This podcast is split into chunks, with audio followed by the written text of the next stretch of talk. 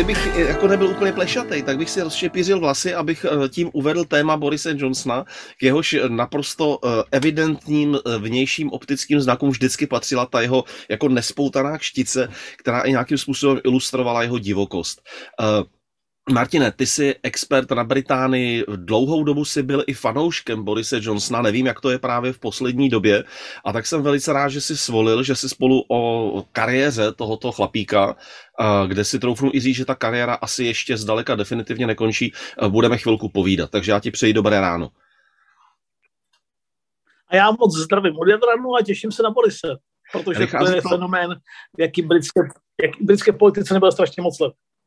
Vychází to tak ještě, nedá mi to, abych to neokomentoval, že tady ty si, pokud se nepletu, v Dubrovníku, já jsem v tuto chvíli v Norsku, já jsem v obytném autě. To je, si... to je, krásná, krá... to je krásný doklad toho, jak se svět mění a, a čeho, je, čeho je dneska ta technologie mocná. O Borise Johnsonovi z Norska a z Dubrovníku. Tak jdeme na to. Boris Johnson, typická ukázka dalšího politika, jehož sláva šla přes média. Vždyť to byl původně takový jako novinář. Co bys na to řekl? No, že to byl, jak se patří, skvělý novinář. Uh, pracoval pro dvě média, která jsou nesmírně ceněná. Uh, pro Spectator, kde byl šéfredaktorem. Ne, že by Spectator nebyl proslulý už předtím, ale, ale Boris Johnson z něj udělal fakt veliký žurnál a pracoval pro Daily Telegraph, což jsou konzervativní noviny, čímž nemyslím jenom pokud o světonázor, ale je to vlastně nepři, tak trochu nepřiznaně platforma toryovské strany, konzervativní strany. A v obou těchto novinách, jak v časopise Spectator, tak v Daily Telegraphu, zanechal Boris Johnson výraznou stopu. Sice obojí maličko, maličko, jakože teď řeknu zbulvárněl, ale v tom snad jako nejlepším slova smyslu, jakože to lidi hodně četli. A protože to lidi hodně četli, tak si vydavatelé byli taky spokojení a nechali ho dělat. Já právě si myslím, že ta jeho novinářská kariéra je, jako velmi krásně ukazuje pak některé jeho přístupy i k těm veřejným tématům a k politickým tématům. Já bych se u nich... Chvíli... U klíčku bych se u ní pozdržel. Uh, jedna věc. On byl zpravodajem uh, při Evropské unii a říká se, že se stal velmi břitkým zpravodajem a že dokonce v pozadí takových těch kauz, jakože Unie bude měřit zakřivení banánů, jestli budou takové nebo onaké, že v pozadí toho stál právě on, který si vždycky vybíral právě ty trošku bulvární až okrajová témata, která ale šlo zase břitce kritizovat a učinit je tématem v obecných debatách. Jestli Boris něco uměl, jestli něčemu dokonale porozuměl, tak to byla novinařina. Ať víme, oba ďábeli v detailu. A to je, to, je, to je přesně, to je, to je hrozně hezky řečeno. Drobnost, maličkost. On to pak používali politici, k tomu se určitě dostaneme. A Boris si najednou udělal velké téma, které zobecnělo. A um, jakkoliv um, se to třeba úplně neví, tak jeho cesta k Brexitu byla dlouhá, Uh, nevím, jestli řeknu dobře promyšlená, spíš instinktivní nebo intuitivní, ale i když se dlouho profiloval jako proevropský novinář a proevropský politik, tak myslím, že měl to Britishness, to je moc pěkný slovo, to britství, nebo Englishness, v jeho případě dokonce spíš Englishness, to angličanství, že to mě, s tím rozporuplným vztahem ke kontinentu, k evropské integraci, že to mělo prostě od malička v úvozovkách nebo od mládí v sobě a že ta cesta k tomu byla jako logická. A šlo to mimo jiné i přes tyhle detaily, které ty si, které ty si teď řekl, jasně. Uměl to, tohle uměl dokonale.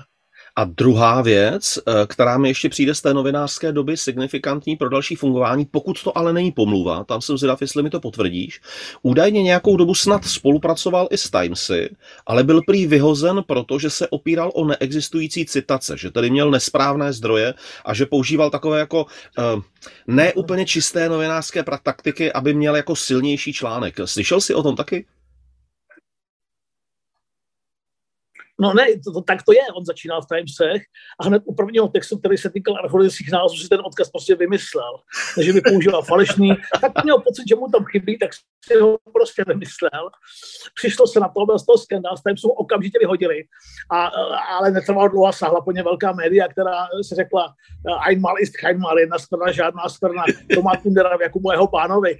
A, a okamžitě angažovali a, a Boris tohle pak už samozřejmě nedělal, ale že se pohyboval i v té žurnalistice často na hraně, nesnad toho, že byl hál, ale jako přesně volil tu hranu, když si čtenář, když si čtenář říká, tak je to seriózně, myslí to vážně, nemyslí to vážně, tak není to pomluva, takhle ta Borisová kariéra novinářská opravdu začala.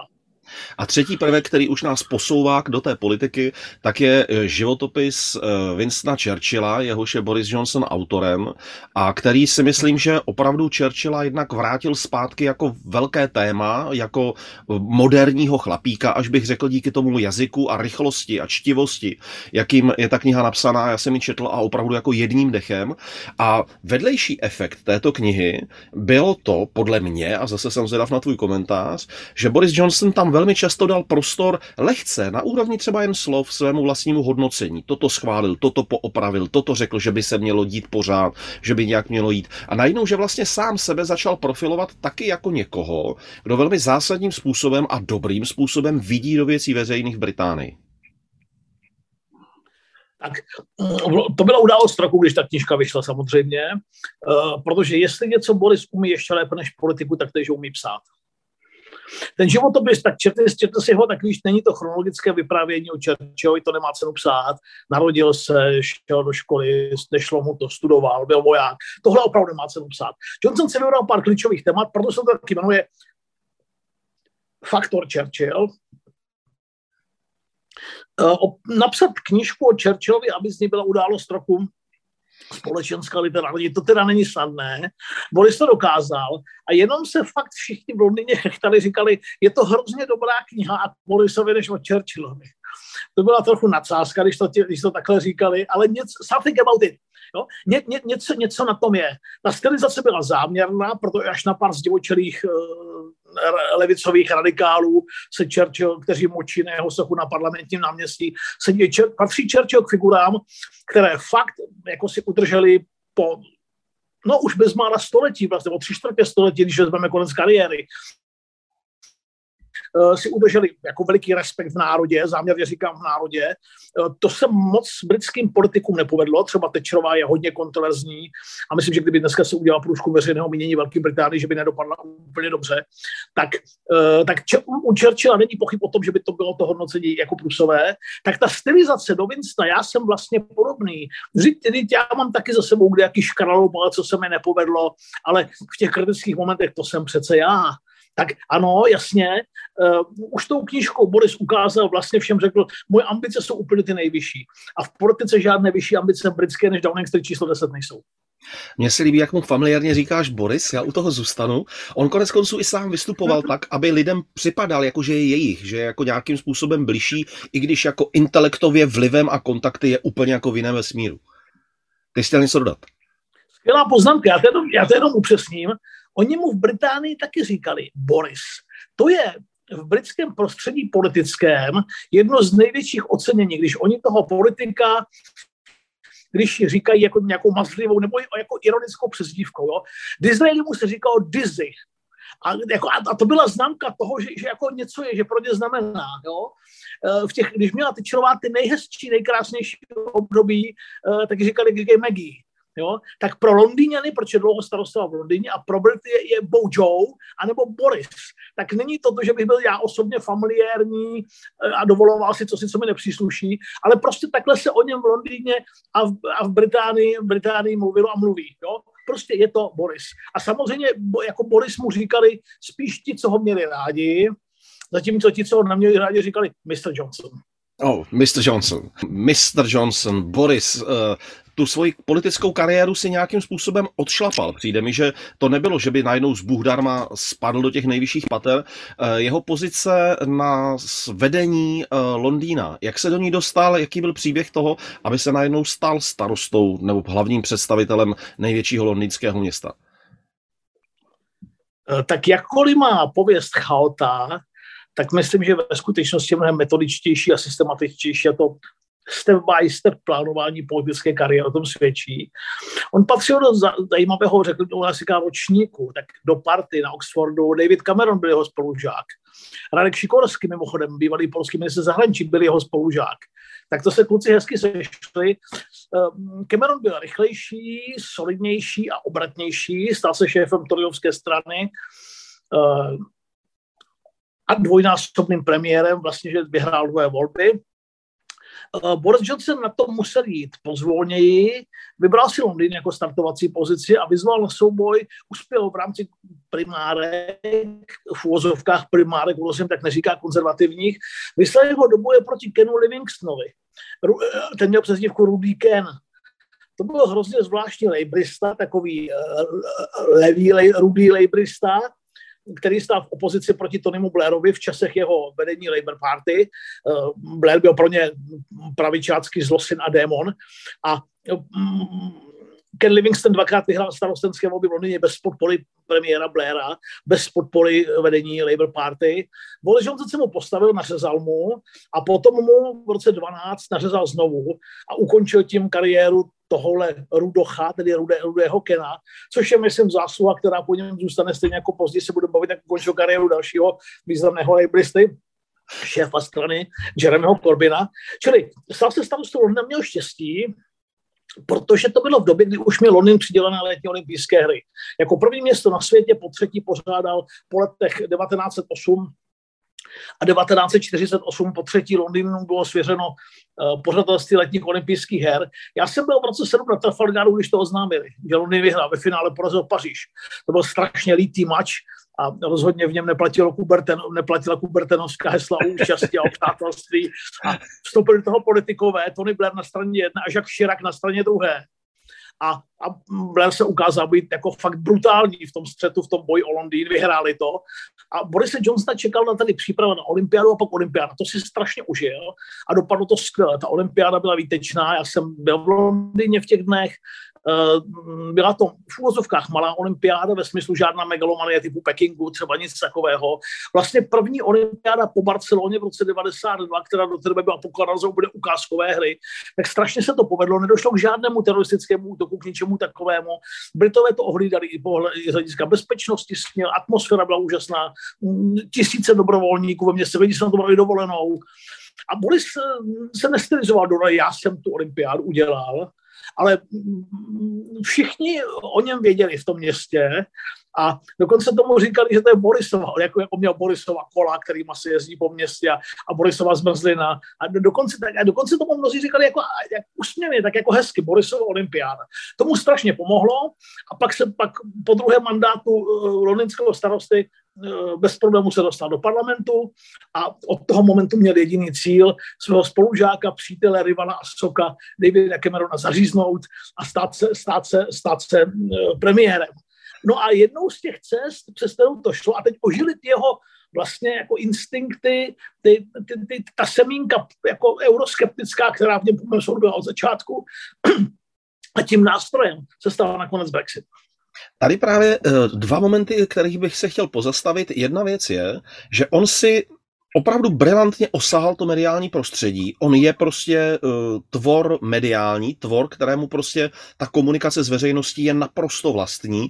Ty si použil ve spojení s tou olympiádou slovo, že si to užil. Ano, jednoznačně z Borise Johnsona, myslím napříč celou jeho kariérou jde, že on si ji užívá. On je v ní spokojen, on je v ní přítomen, on, je, on žije svoji kariéru, povídej.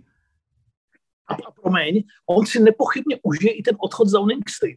Jo? Na to, na nevím, to se chystám, na to se ne, chystám. Nevím, jestli bude, tak, nevím, jestli bude plakat, jako pra, plakala Thatcherová, nebo jako plakala Theresa Mayová, nebo jako měl John Major, což je na krajíčku.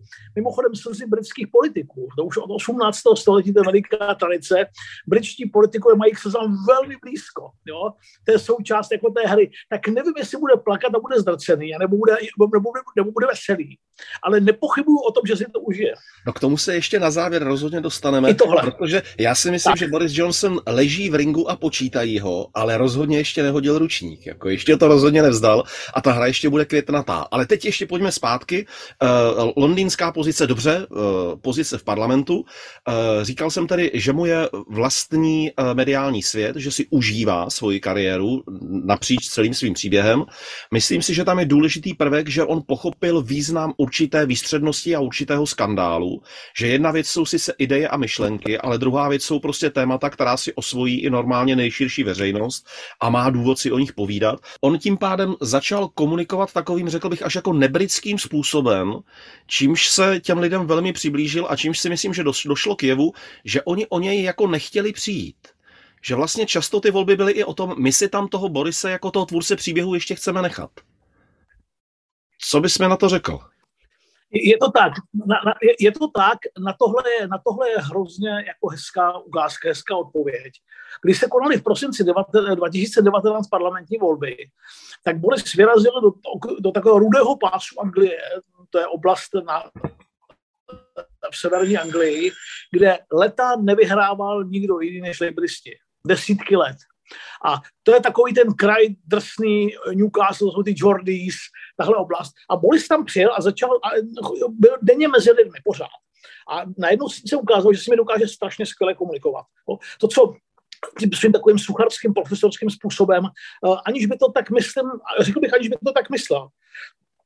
Takový odstup intelektuální, který měl, který si udržoval, který si udržoval Jeremy Corbyn, tak tohle Boris Johnson v sobě neměl.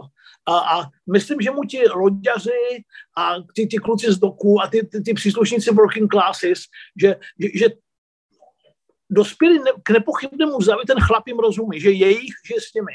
A ty volby v roce dva tisíce devatenáct v prosinci byly přelomové. Já jsem byl v Británii mimochodem týden před volbami. To byla ještě poslední moje velká cesta do Británie před covidem.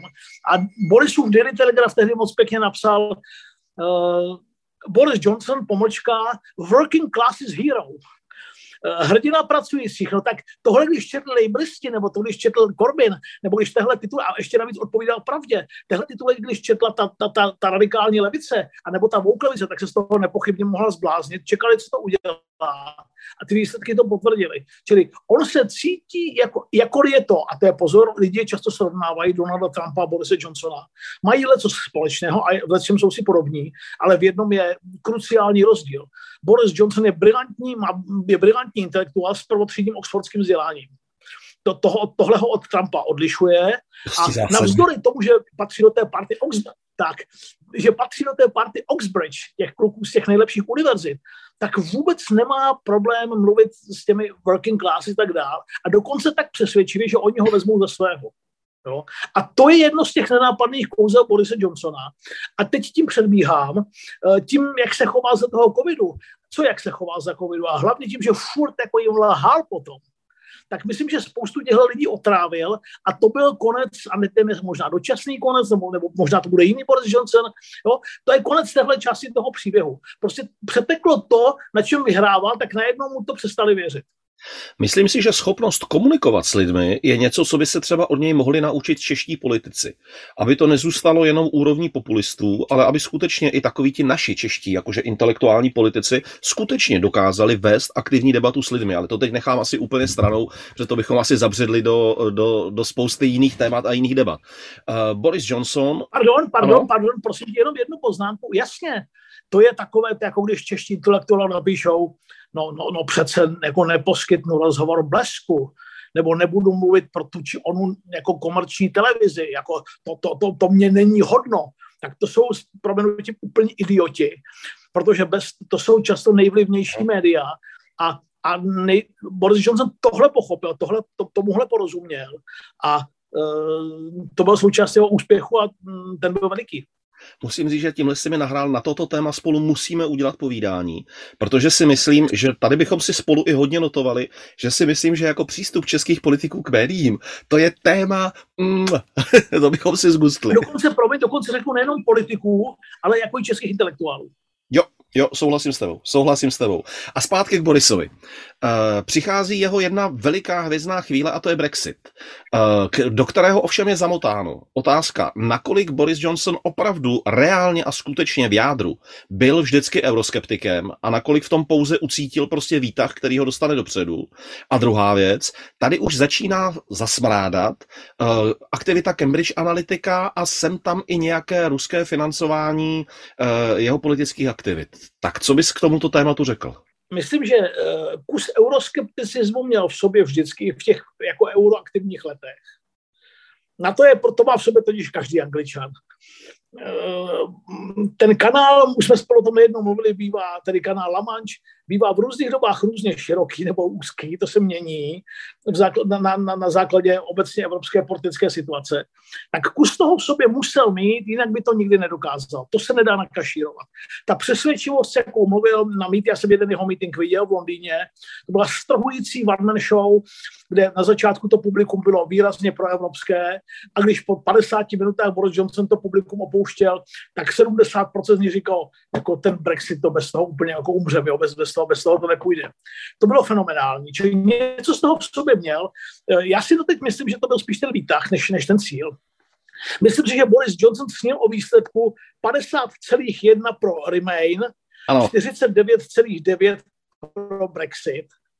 Tohle byl, myslím, vysněný Borisův výsledek a tenhle výsledek by tak strašně otřásl pozici Davida Camerona, že by se vyrojila otázka mm, volby nového šefa stranického a tak dál. A tak měl, myslím, jako připraveno, že to, jako, že to urve. A navíc by měl, byl býval, by měl páku na Evropskou unii, říkal, podívejte se, jestli nám nevídete víc vstříc, tak to za dva roky dopadne ještě hůř.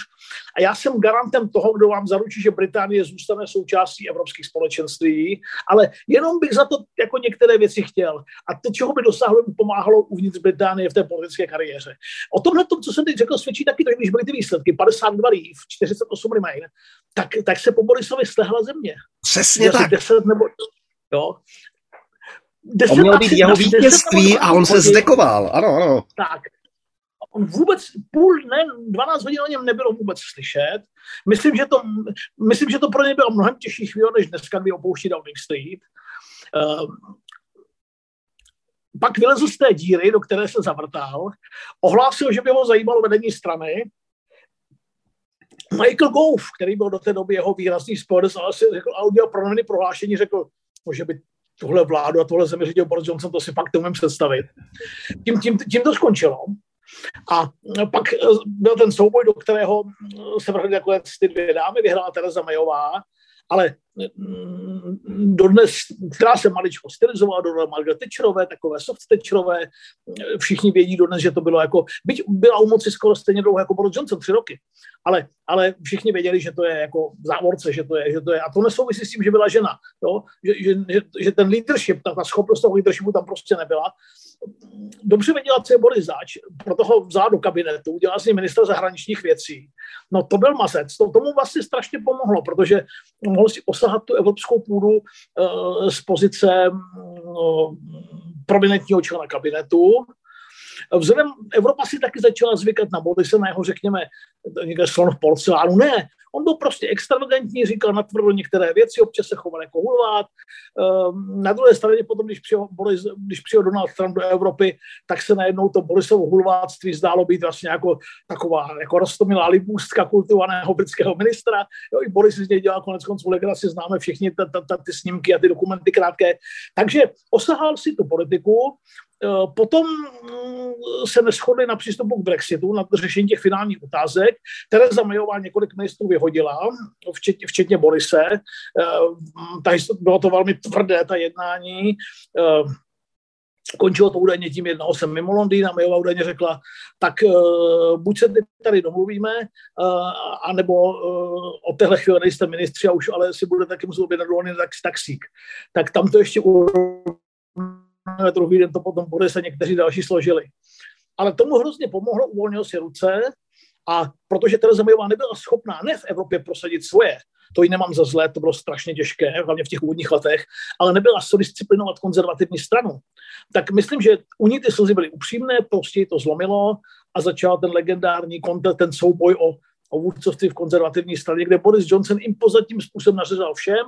Pro posluchače a pro diváky to se volí tak, že nejprve poslanci vyberou dva nejúspěšnější kandidáty. V každém kole odpadává jeden, ten, co dostane nejméně hlasů, a zůstanou dva. A ti dva pak postoupí do celostranických voleb, ve kterých můžou volit všichni členové konzervativní strany. A Boris získal mezi těmi poslanci dvě třetiny hlasů v tom posledním kole, třetinu získal Jeremy Hunt. Mimochodem ten Jeremy Hunt, který ho potom vyhazovu z kabinetu vystřídal na postu ministra zahraničních věcí, takže to pak bylo pro Borisa ten, co byl, to bylo hodně sladké.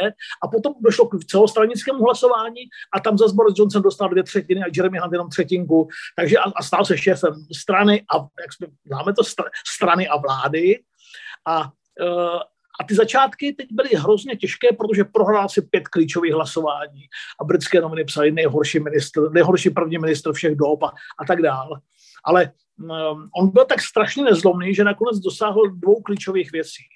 Za prvé, přesvědčil Brity, tedy poslance britské, už, to, to už byla menš, fakticky menšinová vláda, tak je přesvědčil, že to, co ta podoba toho Brexitu, jak to chce on, že to je ten rámec, který musí schválit. To, co Theresa Mayové házeli tři roky na hlavu, tak mu schválili.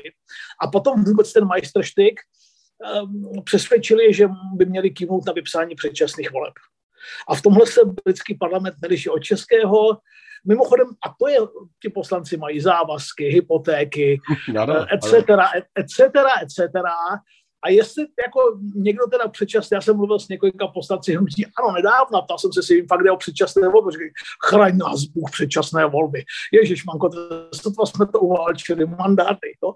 Tak, tak e, přesvědčil je o tom, že jako budou předčasné volby. A to jsou ty prosincové z roku devatenáct, tak drtivě vyhrál. A ještě poznámka, to, že nakonec dneska se většina konzervativní strany postavila proti Borisi Johnsonovi, je, souvisí přesně s tím, o čem jsem teď mluvil. Dospěli prostě po třech letech závěru, že těch malérů už bylo tolik, že ať je jakýkoliv lídr, že příští volby už s ním nevyhrajou. A jo, celkem myslím, že ti poslanci až na některé morální majáky, že celkem jako se dokázali, znali Borisa, ostatně znají ho dvacet let, tak myslím, že se celkem dokázali srovnat s tím, že občas lhal. Ale tady jde o politické přežití a ať už měli pravdu nebo neměli, to už nikdy nezjistíme, vyhodnotili si to tak, že s tím už nevyhrajou. A to je důvod jeho konce teď před pár dny. Mám velikou radost, že jsi zmínil to, že Boris Johnson pravděpodobně neplánoval, že by vyhrál Brexit, protože mně to tak taky přišlo, krásně mi na to sedí takovéto klauzovské slovo nevýhra, že to pro něj byla výhra, kterou on nechtěl, protože kdyby mohl být tím Rensalem, tak by mu perfektní to nevýhra. Byla to nevýhra a přišlo mi, že i to, že se právě vůbec nehrnul do té premiérské pozice, což jsem si říkal, tak automaticky kdo jiný teď má být teda premiér, než ten, kdo chtěl, aby se Británie ocitla v situaci, ve které bezprostředně po hlasování o Brexitu byla, než Boris Johnson, a tam on se držel zpátky a zase ten krok, ano, pojdej. Jako bych hovně říkal, co mi to ti voliči udělali, proboha, to jsem to zase přehnal. Co s tím, co s tím, takové to, jako co s tím budu, co s tím budu dělat? Ježiši, co s tím budu dělat? On velmi strategicky se stal tím ministrem zahraničí, takže zase mohl remcat, mohl jakoby kritizovat, že takhle se to přece dělat nemá, Theresa May to udělala blbě, takhle to nemůže vypadat. A nakolik obdivuju paní Mayovou, že do toho vstoupila, protože si myslím, že ona moc dobře věděla, že jde vstříc prostě tomu, že nakonec dostane nařezáno, buď z Unie, nebo od svých voličů, anebo od obou. Tak prostě byl to krok obdivuhodné odvahy. To, to byla, to byla oběť svého druhu. Jo? Určitě v tom byly politické ambice, konec konců to by nebyla předtím, co byla. Byly tom určitě politické ambice, ale obě svého trochu taky. To nemohlo dobře skončit. A teď tedy uh, Boris Johnson se stal premiérem s velkým očekáváním. Unavená britská veřejnost už si říkala, ať se stane cokoliv, hlavně ať už konečně skončí to handrkování s Unií a my jsme pryč, jakkoliv, ale pryč. Uh, t- ti pracující lidé, kteří přijali Borise Johnsona za svého, si říkali a hlavně konečně, ať on zlepší ty naše podmínky, však nám to slíbil, však on nám rozumí a navíc za zády měl to obrovské vítězství, zdrcující vítězství na za dlouhé roky, kterému mělo umožnit opravdu tu Británii posunout tam, kam to slíbil. A ono se to nestalo. Japato, jak se ptají v pohádce Lotrando a Zubejda. Japato. Já, pardon. Jednak Boris slíbí každému jako cokoliv, kdykoliv. Za prvé, to je, jako, ale to přece mohli vědět. Jo? Tak na druhé straně jako ten Londýn fungoval dobře. Jako v porovnání s tím, jak vypadají čísla, jako prosperity Londýna, kriminality, jak, jak, je Londýn, jak, jak byl Londýn bezpečným městem za, Boris, za Borisa Johnsona, jak, jak nebezpečným městem je třeba teď.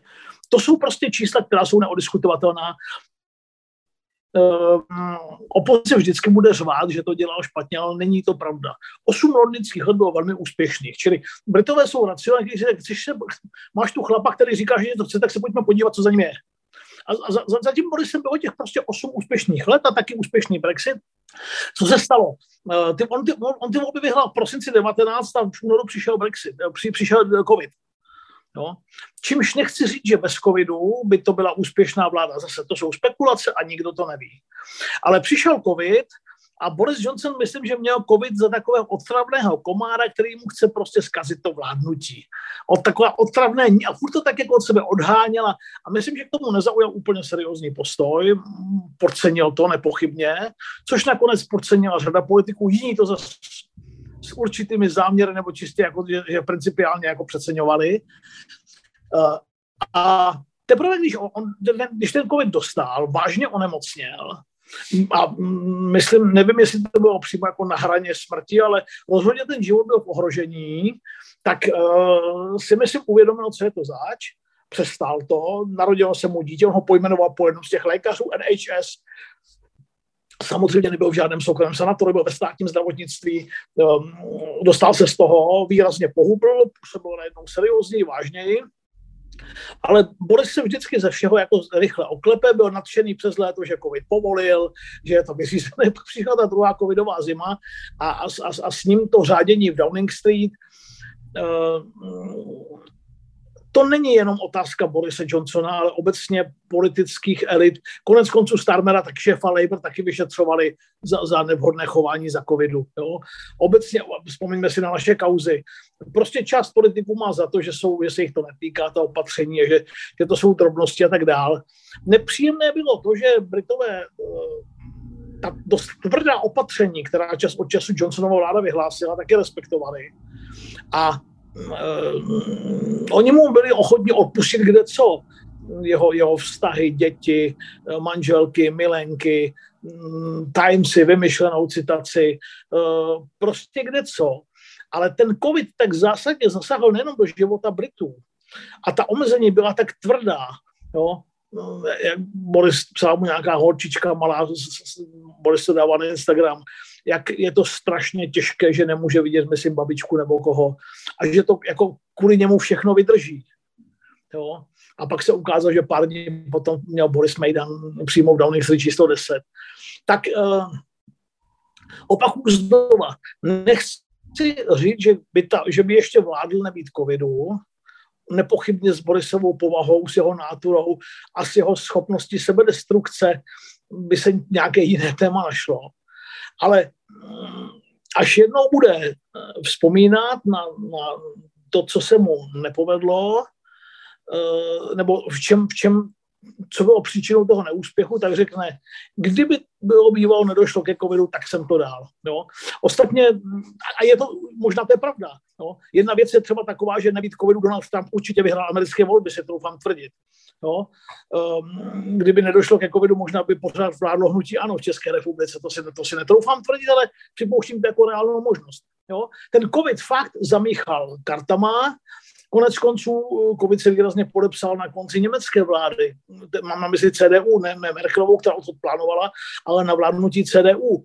A ve Francii, popravdě řečeno, Emmanuel Macron vyhrál hlavně, protože už po druhém osud nadělil do druhého kola Marine Le Pen a to se všichni tak vyděsili, že by volili úplně každého proti Marine Le Pen skoro. Jo? Čili ten covid fakt napříč Evropou jako způsobil politické zemětřesení a, a Boris Johnson si bude moct říkat, jak jasně nebýt covidu, tak jsem to dal. Já si tím jistý nejsem. No, znova říkám, s jeho sebedestruktivní povahou, že, že, že by nějaké téma jiné se prostě našlo. Ale, ale zničil ho covid. Ty ses několikrát během našeho povídání dotknul uh, Borisova lhaní. A tam bych já, jako laik nebo jako konzument médií, který na to kouká zvenku, možná hledal to vajíčko kostě nesmrtelného, to, co mu zlomilo jeho politický život, protože každý politik vstupuje, nebo každá veřejná osoba vstupuje do toho veřejného prostoru s nějakým kvantovým prostorem, bych tak jako pracovně řekl, a ano. Ten kvantový prostor Borise Johnsona byl, že je to průserář a skandálník. Takže opravdu mu odpustili ledacos, co by jiné, jiné politiky hnalo jednoho z jejich pozic jako svinským krokem, protože u něj vždycky řekli, no vždyť to je ten náš Boris. A takovýto kvantový prostor má i Andrej Babiš a, a x dalších prostě osobností, že u nich se říká, vždyť oni takový jsou, tak co, co, co blázníte, i když jiným by to zlomilo vás. Takže myslím si, že on by ustál ledacos, ale jeho lhaní jednak směrem k veřejnosti, která najednou přestala mít ten pocit, že ten Boris k ním patří, ale pak si myslím, jeho lhání uvnitř politiky a mezi těmi politiky. Ta zvyková politická kultura Británie, ve které co si dohodnou mezi, ty bouti, mezi sebou ti hoši nejvejš a co prostě zůstane za zdmi kabinetu a co si mezi sebou řeknou a co prostě platí a kde jeden kope za druhého v rámci toho, že jsou tedy z jedné vlády, z jednoho kabinetu a on to flagrantně porušoval, hal i jim a xkrát podrazil něco, co jim slíbil, tam bych viděl, že tam se zlomila ta jehla toho jeho politického života a už začal nezadržitelně směřovat k nějakému dříve či později vynucenému konci. Mýlím se? Ne, nemýlíš se, je to, je to určitě tak.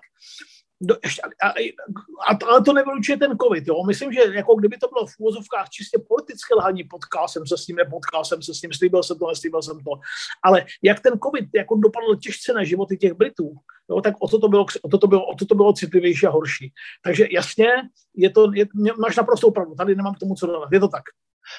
Já bych se chtěl, nebo zajímal by mě tvůj hled na tu politickou kulturu, že věřím tomu, že ti pánové v, v kabinetu by ještě mávli rukou nad leda s jakým lhaním Borise Johnsona směrem k veřejnosti. Ale ve chvíli, kdy oni zjistili, že se na něj nemohou spolehnout uvnitř té své party těch velkých kluků, tak si řekli ne a dost, takhle to dál nejde. Je to tak, jak je tam ta vnitřní politická kultura nastavená? Určitě to takhle je.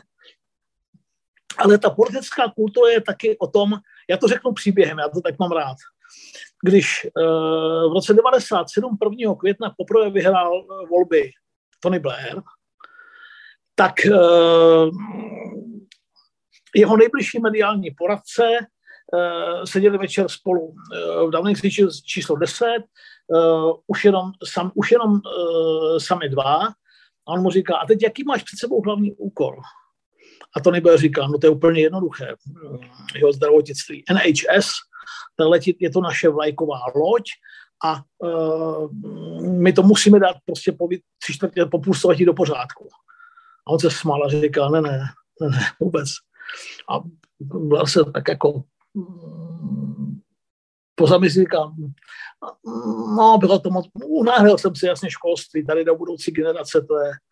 On se jako strašně chechtal a říká, vůbec ne. A říká, tak co sakra? On říká, re-election, znovu zvolení. A Blair píše, jo, říká, dostal jsem největší politickou lekci svého života. Večer po vítězných volbách je mu hlavní cíl, co? Re-election, zvolení. Takže tohle je to, co zajímá politiky. Uh, politické strany jsou tu o to, aby byly, jsou, jsou parties in power, a parties in opposition. A životy stran v opozici jsou k ničemu a, a, a ta trápí je to, ničí je to a cílem je být ve vládě a prosazovat ty, ty, jako ty stranické zájmy a, a ty hodnoty a ty věci, které jsou re-election. Takže s tím, co říkáš, ty přesně souvisí s tou důvěrou, souvisí to, k čemu jsme se jednou dostali, ztratili důvěru v Borise Johnsona jako chlápka, který bude vždycky při nich, a ztratili prostě, a teď já nevím, já si do, mož, myslím, že se možná pltli, jo. Volby mohou být v Británii, tak jak to mají nastavené dokonce až v lednu dvacet pět. To je strašně času, jo. Ale, ale je dost možné, uh, že prostě, uh, že prostě, nebo je, je to fakt, že ztratili důvěru v to, že s tím dokážou vládnout. Ty tím uh, podporuješ moji teorii, kterou rád říkám, že produktem politiky není dobře vedený stát, jak si spousta lidí myslí, ale produktem politiky je moc a přístup k té moci. A že toto je potřeba mít na mysli, kdykoliv člověk přemýšlí nad demokratickou formou vládnutí, kterou tedy podporuji, fandím jí, ale souhlasím s tím, že má spoustu chyb, ale je to zatím prostě ten nejlepší způsob vládnutí, na jaký jsme my lidstvo přišli. Z toho, co ty říkáš, by mi plynulo, že, že to jsou opravdu spojité nádoby. I ta kultura uvnitř uh, politického světa, i ta důvěra a vztah voličů k, k Borisi Johnsonovi, uh, tedy zvenku, uh, z toho lidu obecného. Uh, mně z toho plyne, z toho, co říkáš, že kdyby uh, to stále vypadalo, že Boris Johnson má voličskou podporu, tak by ti politici prostě skřípali zubama, ale nějak by to pokousali a prostě by ho tam pořád ještě na té premiérské pozici nechali. Myslíš si to? Myslím si to. Aha. Myslím si, že kdyby nestratili víru, to vítězství z roku dva tisíce devatenáct bylo přelomové v tom, že urval ty veliké oblasti, které patří Labour Party. Ano, ano. A oni, kdy, když si to analyzovali, ti klíčoví Toryové, tak si po mém soudu řekli, až tam přijede v roce dvacet čtyři na podzim, nebo na přelomu roku dvacet čtyři dvacet pět a bude s nimi chtít zasmluvit po jejich, tak oni pořád jako budou cítit to, tu empatii a to kouzlo, tu přitažlivost a tu, tu animální přitažlivost, kterou on prostě pro ně má. Ale už mu to neuvěří, už mu už nám to nedají. Mm-hmm. Takže potvrzuju to, co říkám. Uh, teď tedy uh, Boris Johnson uh, oznámil rezignaci, nebo oznámil, že podá rezignaci, protože ještě pořád není úplně ukončené a zase si tam udělal takový ten Boriso Johnsonovský ústupek, Boriso Johnsonovskou úpravu zvyklostí a reality, aby si jakoby pořád ještě nějaký manévrovací prostor nechal. Podle té uh, uh, zvykové politiky britské, která se mnohdy opírá o ty zvyky víc než o psané zákony, vlastně by to mělo být uzavřené a rozdané. Tečka, uzavřeno, prostě Boris Johnson dohrál. Ale on si vlastně tím svým oznámením, že tedy předá svoji funkci příštímu předsedovi své strany, uhrál ještě několik měsíců své pozice, během které může na někoho nadávat, někoho kritizovat, nějak se profilovat, vytvořit si odkaz, vytvořit si kotvu, ke které se za nějaké roky zase chytí a vrátí a řekne, podívejte se, měl jsem tehdy pravdu, špatně mě pochopili, špatně zneužili moji práci, pusťte mě tam zpátky a může klidně připlout zpět. Co si o tom jeho způsobu odchodu myslíš a jaké z toho vidíš výhody do budoucna? No tak úplně standardní to není na druhou stranu. Uh, on rezignoval na post šéfa strany, což automaticky znamená i post šéfa vlády a řekl, ale dovládnu to, než tady bude do podzimu. Jo? On, to, on to nebude tak jednoduché. Ty Toryové se musí usnést, musí proběhnout ta volba nového šéfa, nejdřív v parlamentu. Pak musí dostat nějaký čas, aby objeli ty, ty straníky. Pak budou volit ty stranici, pak přijde k tomu předávacímu procesu. Uh, tak myslím, že minimálně měsíc třeba nebo pět týdnů není jako zase žádná dlouhá dramatická doba. On to teda natáhl až do podzimu, ale to neznamená, že to tak bude. Jo? Když to půjde ve, ve straně, v parlamentu a ve straně rychle, tak můžeme mít, ale tak on už vlastně teď se dívám, ono máme šestnáctého července, tak ono klidně může být do konce července hotovo, jo? Nebo na začátku srpna. Já jsem se ten díval, jak přesně to Toryové mají nastavené. Uh, ale každý den dobrý, to je, to je jasné, každý týden je úplně jako skvělý. Pořád bude mluvit jako premiér ještě. Uh, teď uh, v Evropě to nebude snadné, padla italská vláda, nebo přesně řečeno Super Mario, Mario Draghi nabídl demisi, zatím nebyla, ale co bude, nikdo neví. Čili eurozóna může mít veliké, veliké těžkosti. Kromě toho všechno, co už prožívá, tak může mít ještě jako veliké těžkosti jiného druhu.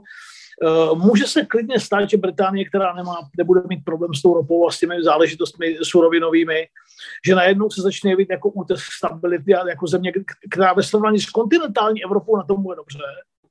A čím hůř na tom bude kontinentální Evropa, tím víc vystoupí jako úspěch v úvozovkách toho Brexitu a všichni budou říkat, Boris bude říkat, bude to glosovat, bude říkat, podívejte se, takhle jsme na to mohli být, kdybychom byli součástí jako Unie.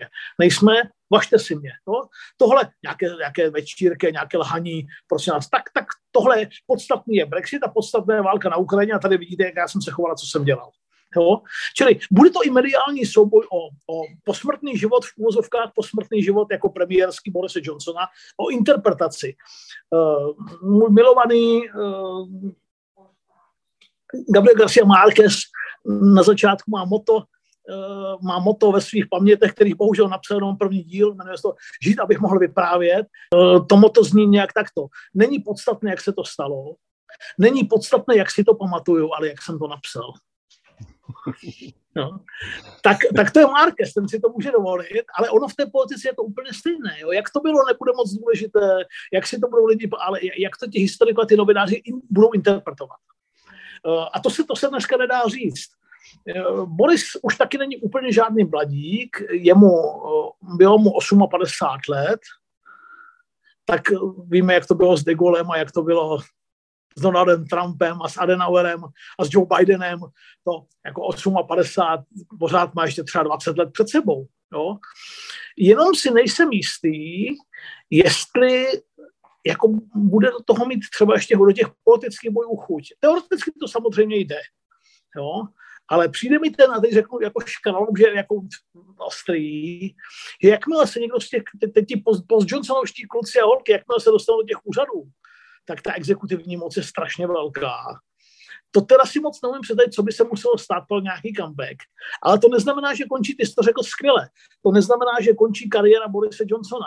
Jo? Já ji vidím spíš tak, jednak určitě bude jako dávat ty lectures, ty, ty, ty přednášky, a ty částky se po mém soudu budou podobat těm jako bývalým politikům, kteří jako jsou nejlépe honorovaní. A, a, to jsou, a to jsou tři. To byl Clinton, to je Barack Obama a to je Tony Blair. Tak tam někde v těchto částkách se to po mém soudu bude, bude pohybovat.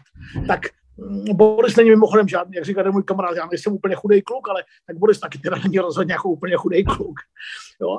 Uh, že, že by měl starost se živobytím, o tom vůbec nemůže být řeč. Bude určitě přednášet, taková ta one-man show, to, co umí nejlépe, bude o to nepochybně obrovský zájem a po mém soudu to nakonec, nakonec filozofka skončí, takže bude jako hrozně ironický, trefný a přesný glosátor a komentátor politického dění Británie ve světě. To, co dělá před tou politikou.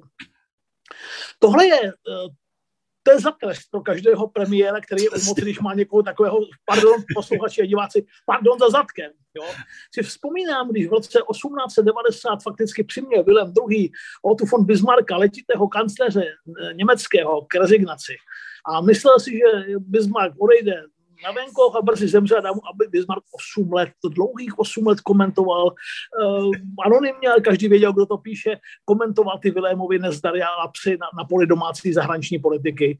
Tak teda být premiér a mít Borise Johnsona ze zády, jako o to bych jako úplně jako moc nestál. Jo? Čili, a jestli z toho, a jestli z toho jako vzejde nějaké politické angažmá nebo nevzejde, dneska bych řekl, že nevzejde, ale doba je tak dramatická, nevyspytatelná a časy se tak rychle mění, že, že si to netroufnu u, u všech ostatních politiků, bych řekl, to je vysvízená záležitost. Ale u Borise Johnsona si to jako netroufnu úplně takhle říct. Konec konců, když po menšinové vládě Ramsayho McDonalda v roce třicet jedna se vytvářel národní kabinet v Británii, devatenáct set třicet jedna národní vláda, byla hospodářská krize, Toryové měli většinu ve sněmovně, ale nechtěli post premiéra, tak jim ho přenechali Ramsaymu McDonaldovi, vznikla národní vláda, National Coalition, a Churchill furt se spal do vlády, a Stanley Baldwin, šéf, to říkal, ale na po mé smrti, jako někdy. Je to nespolehlivý fracek, nechci ho tu. No. Kdo by v roce devatenáct set dvacet devět, když padla toryovská vláda, v roce třicet jedna, když se tvořila národní vláda, v roce třicet pět, když toryové vyhráli jako vládu, volby a Stanley Baldwin stavil svoji poslední vládu, v roce třicet sedm, kdy po něm vládu převzal Neville Chamberlain, v Česku známý Neville Chamberlain Mnichovský. Kdo by řekl, že jako ten, ten odepsaný starý Churchill, ten enfant terrible, ten, co má na sobě na hrbu to, že se ještě někdy může jako vrátit do vysoké politiky. No absolutně nikdo. No a stačil krach písmentu, světová válka a veřejnost si fakticky vynutila jeho vstup do premiérského úřadu. To byla druhá světová válka, tak nepřivolávám žádné zlé duchy. Ale dneska se válčí tisíc kilometrů od českých hranic. Řekl si to, co bude, nikdo neví. Řekl si to skvěle, vlastně si tím uzavřel ten dramatický oblouk, ke kterému já jsem v podstatě i směřoval, že ten příběh Winstona Churchilla stál na začátku té velké politické kariéry Borise Johnsona a je klidně možné, že Boris Johnson ho právě po Churchillovsku ještě dopíše, ten svůj vlastní kariérní příběh, jenom opravdu s tím důležitým dovědkem, že pevně věřím, že ten imperativ, který by ho případně do politiky vrátil, nebude tak strašlivý jako právě v případě Winstona Churchilla. Tam to je jasné, to probuch si v dnešní době nepřeje vůbec nikdo a ať se toto nestane. Nicméně... To myslím doufáme všichni. To myslím doufáme všichni. Ano, ano, tohle to je určitě bez debat. Krásně se mi líbí tvé označení toho, kým by se mohl stát Boris Johnson ve chvíli, kdy nebude v politice, a myslím si, diváci odpustí i posluchači, že v tomhle tomu lze jít formulačně ještě dál. On může být tak strašlivou osinu v zadku, kterou opravdu nebude chtít být žádný politik, natož premiér, který v čele té Británie stát bude. Na druhou stranu si říkám, někdo takový by třeba v naší zemi byl nesmírně cenný, kdo kultivovaně na základě znalostního basementu, na základě toho, že je opravdu vzdělaný a chytrý, bude schopen kritizovat a ostře glosovat to, co se odehrává v nejvyšších patrech politiky ve vlastní země. Že to by bylo, to by bylo naprosto skvělé. A měli bychom tedy teďka uzavřít uh, tu, to, to, to velké dějství uh, politické kariéry Borise Johnsona. Uh, co si myslíš, že bude dělat bezprostředně poté, co předá funkci? A myslím, že někam odjede. Odpočnout si. Jako když, jako když, tak, jako když Anthony Eden končil po suezské krizi, že tu, tu hrůznou svoji anabázi, která ho zničila psychicky i fyzicky, skoro umřel, tak odjel do Karibiku na místo, které se jmenovalo Zlaté oko, ke svému kamarádovi, který se má Ian Fleming, a v Karibiku ve Zlatém oku u Jana Fleminga uh, trávil, který mimochodem tam léčil taky zklamání z toho, že jeho manželka si zahrávala se šéfem opozice Hugh Gaitskellem. To je to propojení těch intelektuálů, politiků a biznismenů. Tak myslím, viděl bych Borise Johnsona na Bahamách. Na druhé straně, Borisovi padesát osm, ale má mladou ženu, nevím kolikátou, která je, zdá se, seems to be, jak říkají Britové, mimořádně ambiciózní, a jako, tak ta z toho teda radost nemá. No, jak to dopadlo, tak myslím, že Kerry se to jako, ta z toho radost nemá, a jsou dvě možnosti. Ona určitě požene Borise někam. Ne, že by to neměl v sobě, ale jako když tomu dáš, víš, jak to ještě ten přídavný motor druhý hned vedle, chytí to jinou akceleraci. Jo? A pokud to nebude dost uspokojivé po té akceleraci, tak jsou dva scénáře možné. Boris konec konců s tím nemá žádnou těžkost, taky prostě vymění. Snad to není genderově úplně jako nekorektně řečeno. Prostě vymění, jako to vymění už několikrát. A nebo se ona zbaví jeho. Jo, tak tohle může být jako, jenom podotýkám, že tam je ještě tak ten vnitřní, vnitrorodinný, vnitrojohnsonovský faktor, který může být taky docela zajímavý. Tak myslím, že vypadne na nějakou pěknou rovču, ale, ale zároveň si myslím, že ho to inner circle, do toho Aha. vnitřního okruhu té, jako té politiky. Mimochodem, kdyby to posluchače, čtenáře, diváky zajímalo, nikdo nepopsal lépe to, čemu se říká ten inner circle, ten, než, než uh, Henry Kissinger um, ve svých třech svazcích, v těch monumentálních třech svazcích povídek, Roky v Bílém domě, Uh, nevím, jaký to a, a, a roky obnovy, no, bouřlivé roky a roky obnovy, tak ten inner circle, tak tohle bude samozřejmě Borisově chybět. On do nich vždycky už bude mít přístup. Jo? Jednou premiér, jak říkal Mirek Topolánek, jednou premiér, navždy premiér. To samozřejmě, to samozřejmě platí, jo? V Británii ještě daleko víc než tady. V České republice u některých, myslím, řekl bych ano, u některých ne, ale v Británii to je mimo, mimo jakoukoliv pochybnost, jo, jednou forever. Jo. Takže on vždycky už bude mít exkluzivní přístup jako tam, kam bude chtít, ale no, řekl bych, odpočine si a uvidíme. A pardon, a poslední poznámka úplně, a bude hodně záležet na tom, co se bude dít ve světě. Nejenom v Británii, ale hlavně ve světě. Martine, díky moc za tuhle debatu, díky moc za její konec. Já bych tě poprosil, že pro moje Patreony bychom si pak udělali ještě krátký bonus, ve kterém se pobavíme o tom, jaký je politický odkaz Borise Johnsona. A pro tuto chvíli ti mnohokrát děkuji a řekl bych tedy jedno dějství příběhu jménem Boris Johnson uzavřeno, ale kniha nekončí. Ne, já si myslím, že ne. Děkuju taky, bylo to moc milé, jako vždycky, děkuju.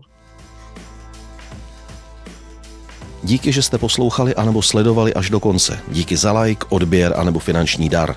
Díky vám takže je houseboat Petra Horkého dál a dál i v neklidných vodách moderní doby.